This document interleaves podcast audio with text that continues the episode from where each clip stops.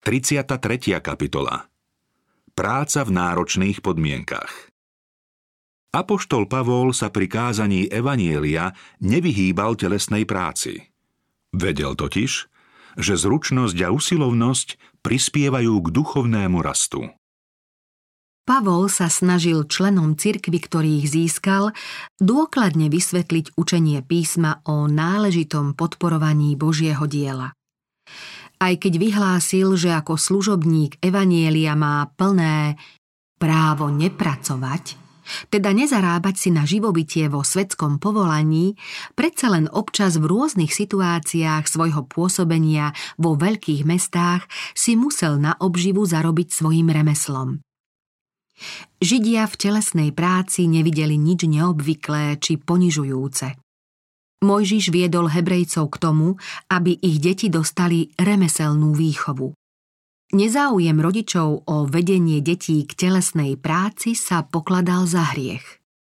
Praktický prístup ku každodenným záležitostiam života bol podstatne dôležitým predpokladom aj vtedy, ak dieťa malo byť vychované pre posvetný úrad. Každý chlapec, bez ohľadu na to, či mal rodičov bohatých alebo chudobných, musel sa vyučiť nejakému remeslu. Rodičia, ktorí praktickú výchovu detí zanedbali, mali povesť ľudí, ktorí nestoja o pánové rady. Podľa tohto zvyku sa aj Pavol v mladosti naučil vyrábať stany.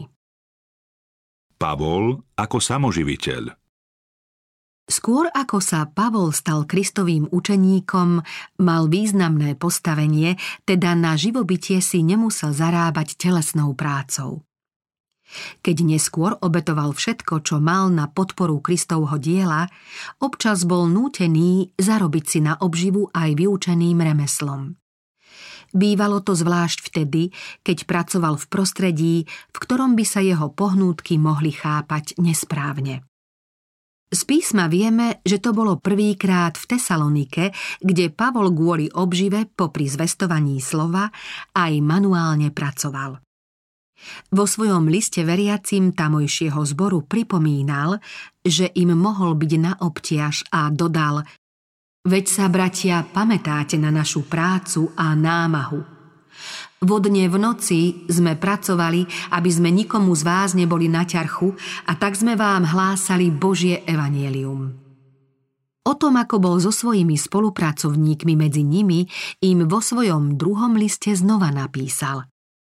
Ani sme nejedli niečí chlieb zadarmo, ale vodne v noci sme ťažko a namáhavo pracovali, aby sme nikomu z vás neboli na ťarchu. Nie, že by sme na to nemali právo – ale chceli sme vám seba dať za vzor, aby ste nás napodobňovali. V Tesalonike sa Pavol stretol aj s takými, ktorí nechceli pracovať vlastnými rukami. V jeho neskoršej zmienke o nich čítame. Počúvame, že medzi vami niektorí žijú neporiadne, nič nerobia, iba sa zháňajú za zbytočnosťami. Takýmto prikazujeme a vyzývame ich v pánovi Ježišovi Kristovi, aby pokojne pracovali a tak jedli svoj chlieb. Pavol za svojho pôsobenia v Tesalonike dbal o to, aby takým ľuďom dal správny príklad. Veď aj keď sme boli u vás, prikazovali sme vám toto. Kto nechce pracovať, nech ani neje. Satan sa v každej dobe snažil mariť úsilie božích služobníkov tým, že v cirkvi podnecoval fanatizmus. Tak to bolo začias Pavlových a tak to bolo aj v neskorších stáročiach v čase reformácie. Vyklev, Luther a mnohí iní, ktorí svojím vplyvom a svojou vierou boli svetu požehnaním, museli čeliť rôznym nástrahám. Nepriateľ sa totiž snažil zviesť do fanatizmu ľudí príliš horlivých, duševne nevyrovnaných a neposvetených. Zvedení jednotlivci učili, že pravá svetosť povznáša myseľ nad všetko svetské zmýšľanie a ľudí vedie k tomu, aby vôbec nepracovali. Iní, na základe milného chápania písma, učili, že pracovať je hriech. Podľa nich by sa kresťania nemali starať ani o svoje pozemské dobro, ani o blahobyt svojich rodín. Venovať by sa mali len duchovným záujmom. Pavol svojim učením a príkladom tieto názory vyvrátil. Apoštol počas svojho pôsobenia v Tesalonike nebol odkázaný len na prácu svojich rúk. Keď sa neskôr v liste veriacim vo Filipách zmieňoval o svojich skúsenostiach v tomto meste, s uznaním spomenul aj dary, ktoré za svojho pobytu od nich dostal. Veď aj do Tesaloniky ste mi raz, aj druhý raz poslali, čo som potreboval. No napriek tejto pomoci sa snažil byť tesalonickým veriacím príkladom usilovnosti, aby nikomu nedal dôvod obviniť ho z chamtivosti. Svojím počínaním chcel pokarhať tých, ktorí vo svojej zaslepenej horlivosti telesnú prácu znevažovali. Pavol sa pri svojej prvej návšteve Korintu ocitol medzi ľuďmi, ktorí pohnútkam cudzincov nedôverovali. Gréci z pobrežných oblastí boli vášniví obchodníci.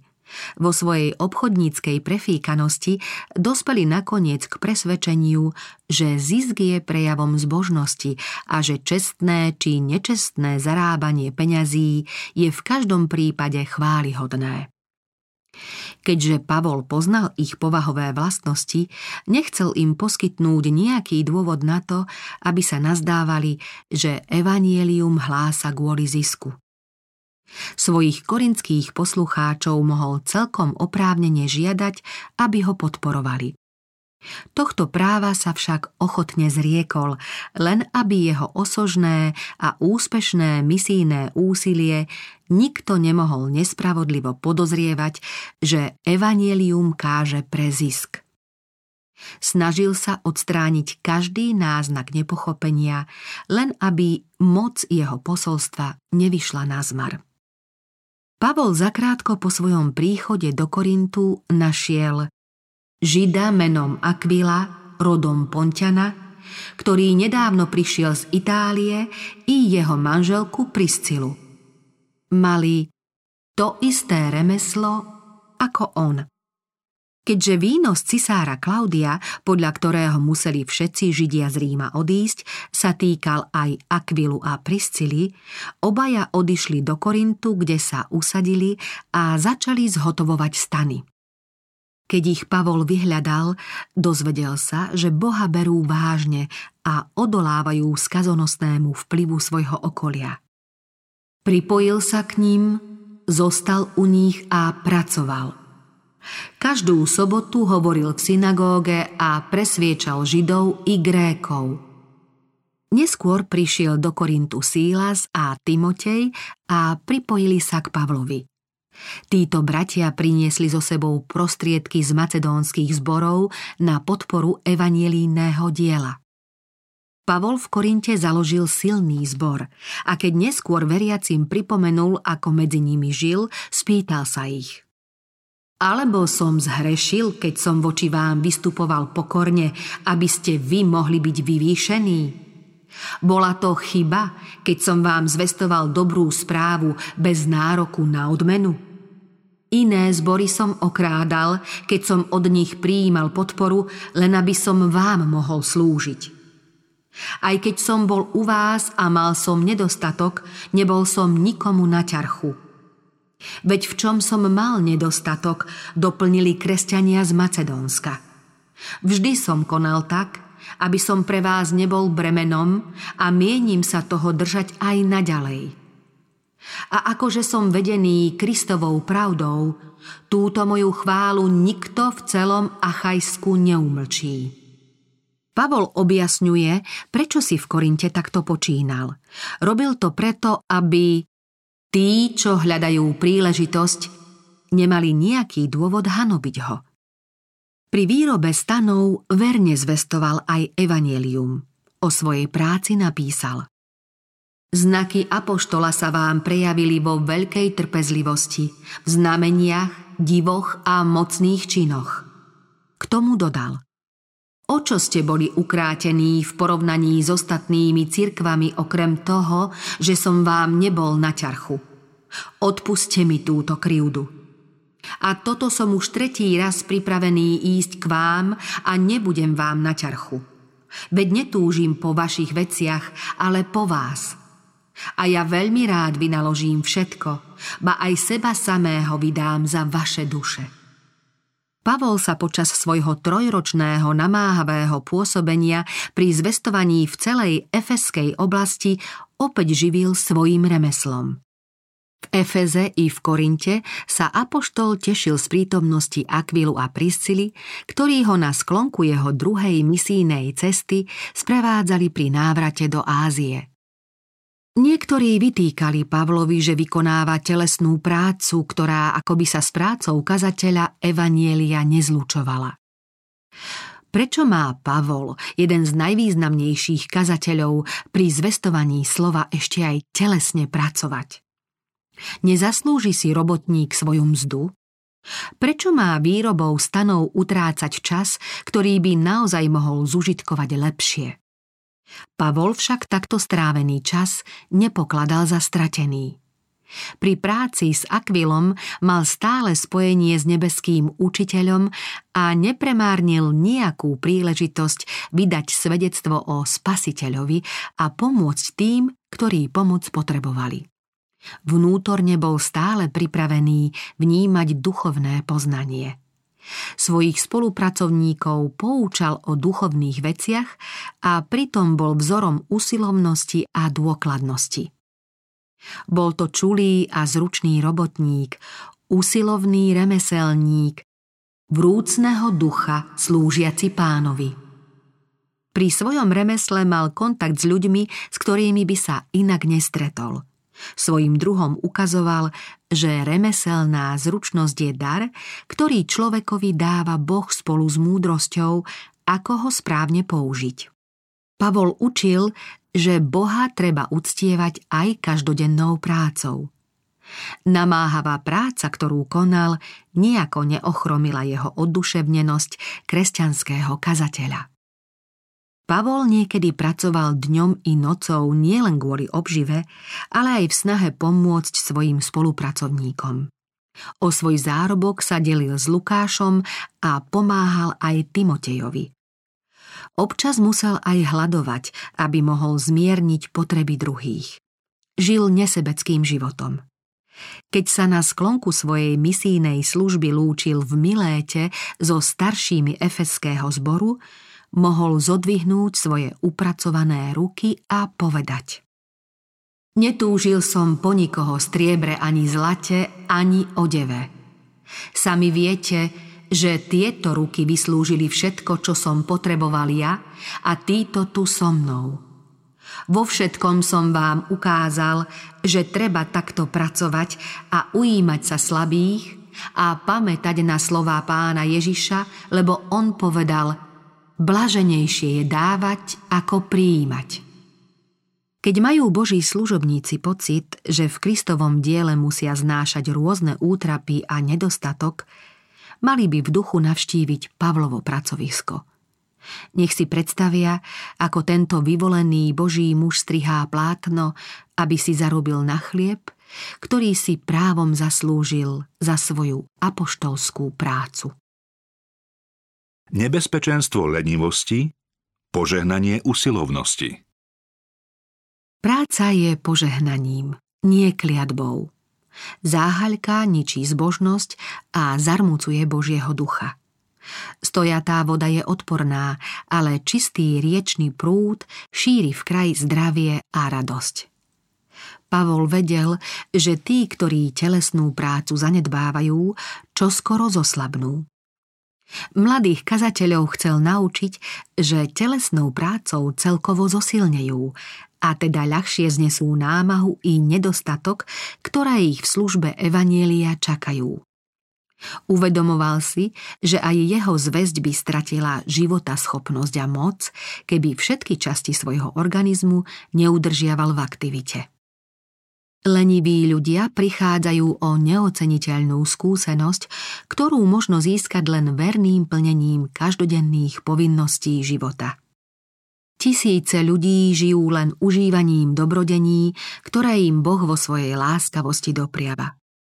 Zabúdajú však priniesť pánovi obeď vďačnosti za bohatstvo, ktoré im zveril. Zabúdajú, že rozvážnym zúročovaním zverených hrivien sa majú stať tvorcami hodnôt, nielen ich spotrebiteľmi. Keby chápali dielo, ktoré im pán chce zveriť ako svojim pomocníkom, nevyhýbali by sa zodpovednosti. Mladí ľudia, ktorí cítia, že ich do kazateľskej služby povolal Boh, by si mali uvedomiť, že ich užitočnosť vo veľkej miere závisí od toho, ako pristupujú k svojej práci. Tí, ktorých si Boh vybral pre kazateľskú službu, podajú dôkaz o svojom vznešenom poslaní a všemožne sa vynasnažia, aby sa stali schopnými pracovníkmi. Vynaložia všetko úsilie, aby získali skúsenosti potrebné pre zručných a spoľahlivých plánovačov, organizátorov a výkonných pracovníkov. Keď si uvedomia posvetnosť svojho povolania, potom sa budú v plnení povinností stále viac podobať na svojho majstra. Prejavia jeho dobrotivosť, lásku a pravdu. Ak vynaložia ozajstné úsilie o zúročenie zverených schopností, cirkev by im mala uvážlivo pomáhať. Nie všetkým, ktorí sa cítia byť povolaní do kazateľskej služby, treba unáhlene sľubovať, že cirkev ich môže aj s ich rodinami ihneť a trvalo finančne podporovať. Hrozí nebezpečenstvo, že niektorým málo skúseným ľuďom možno ublížiť práve lichotením a nerozvážnym prísľubom, že plné zabezpečenie od cirkvy môžu očakávať aj bez vlastného pričinenia. Prostriedky venované na rozmach Božieho diela by nemali dostávať tí, ktorí chcú ukázať len preto, aby získali podporu a uspokojili svoju túžbu po ľahkom živote. Mladým mužom, ktorí chcú svoje schopnosti uplatniť v kazateľskej službe, veľmi pomôžu Pavlové poučné príklady z jeho pôsobenia v Tesalonike, Korinte, Efeze a na iných miestach. Aj keď bol výrečným kazateľom a Boh ho povolal konať zvláštne dielo, nepovznášal sa nad telesnú prácu a nikdy ho neunavila ustavičná obetavosť pre dielo, ktoré miloval. Korinským veriacim napísal Až do tejto hodiny sme hladní, smední a nahí, bijú nás pestiami, sme bezdomova, ťažko pracujeme vlastnými rukami – keď nás preklínajú, my žehnáme, keď nás prenasledujú, my to znášame.